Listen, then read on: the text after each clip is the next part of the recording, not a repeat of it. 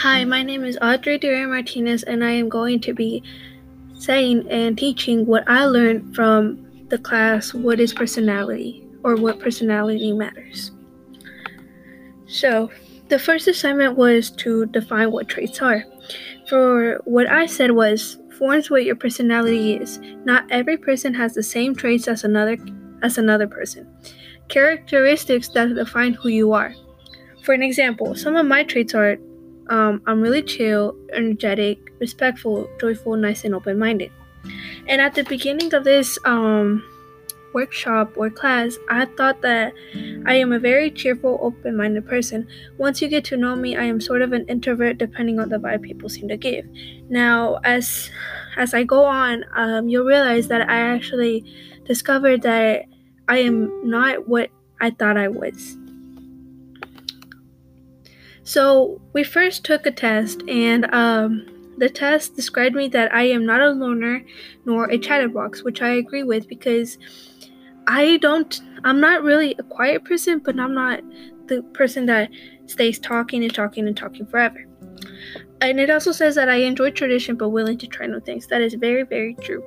I often like to try new things. I am a risk taker, but I also like to stick to uh, schedules and stuff like that. I feel like the test did describe me in the way I look at myself. The test, in my opinion, is very accurate. That was for the second day. Now,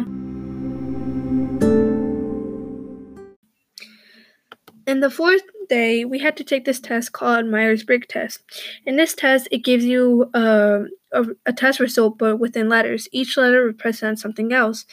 I got, and it, the test gives you three possible personalities. I got the first the first one that I got was ENTJ.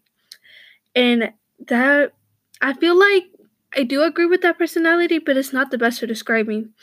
ENTP, out of all the three, this one was the one that best described me because I found out that I am an extrovert, and besides, it's one of the most rare personality types there is.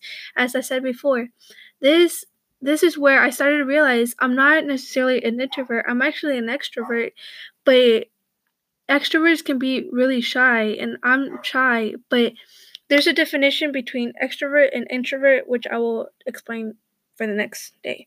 And then the last one that I got was ENFJ. This one was the least that I agree with. I do have a vivid imagination, but I am not a daydream stuck on fantasy.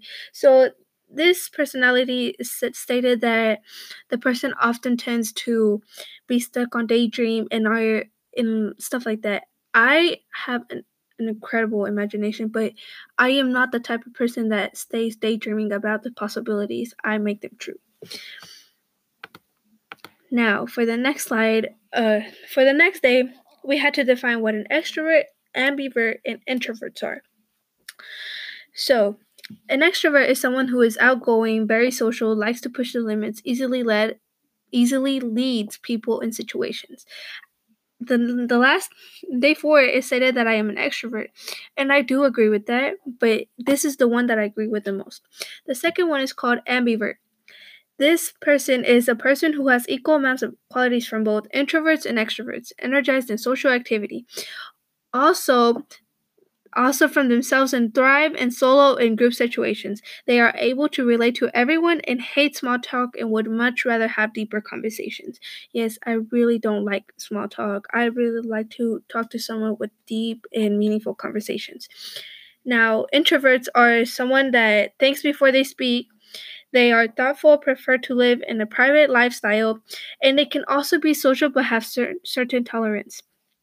I normally do not tend to think before I speak, which is where I think I am not necessarily a fully developed introvert, but I'm also not a very social person. I am very social, but I don't necessarily always be the type of person that talks to someone first. So that's why I am an ambivert, which is a person who has equal amounts of qualities from both intro and extroverts. So culture can I grew up in a culture of Catholicism. I agree that I was taught certain gender roles in which I should, and my parents don't like change. Um, so, in one of the videos explaining that culture, one of the cultures is that Catholicism, Judaism, and I forgot the other two. But those cultures slash religions are cultures that don't not necessarily like change. They are stuck to gender roles, and I was taught that. Now, obviously, I am actually more developed now, and I understand, and I am more open minded. So I'm necessarily my culture did affect me some way, but not fully. In and the test said that I am an ambivert, which I agree. Not only can I be energetic in so- social surroundings, I can also keep it private. Now, in conclusion, I feel like this whole experience gave me a way to identify who I really am.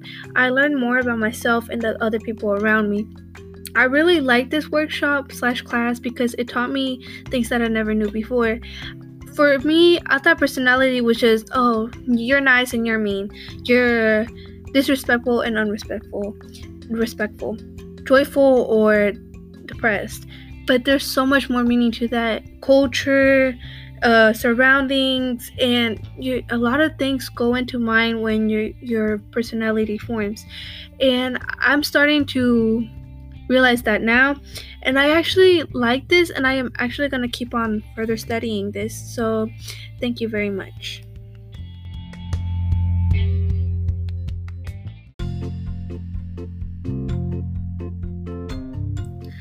Um, I'm very sorry about the stuttering thing. I normally talk fluently, but I'm I'm not used to this type of thing where I record myself and talk. and yeah, but I will also use this as a student success, like as a success and for my future because now I can understand and further and further um, realize that people are not just mean and or nice. That we can actually use this as a way to fully deeper understand how people are.